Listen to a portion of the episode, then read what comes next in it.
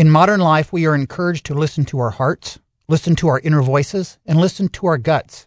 But rarely are we encouraged to listen carefully and with intent to other people.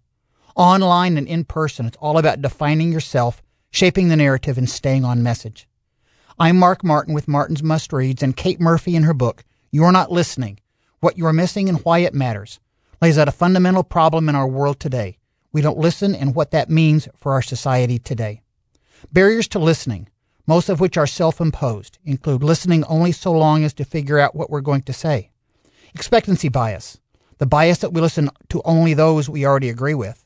Instantaneous judgments we make about people, and the ever present Goliath called social media.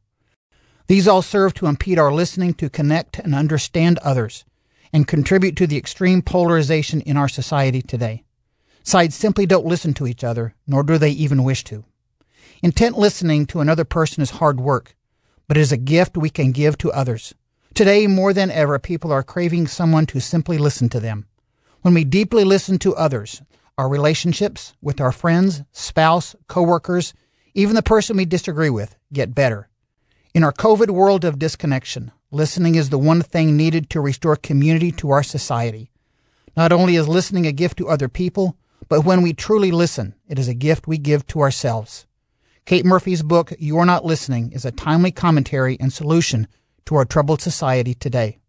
I'm Mark Martin. For more of Martin's Must Reads, visit krcu.org.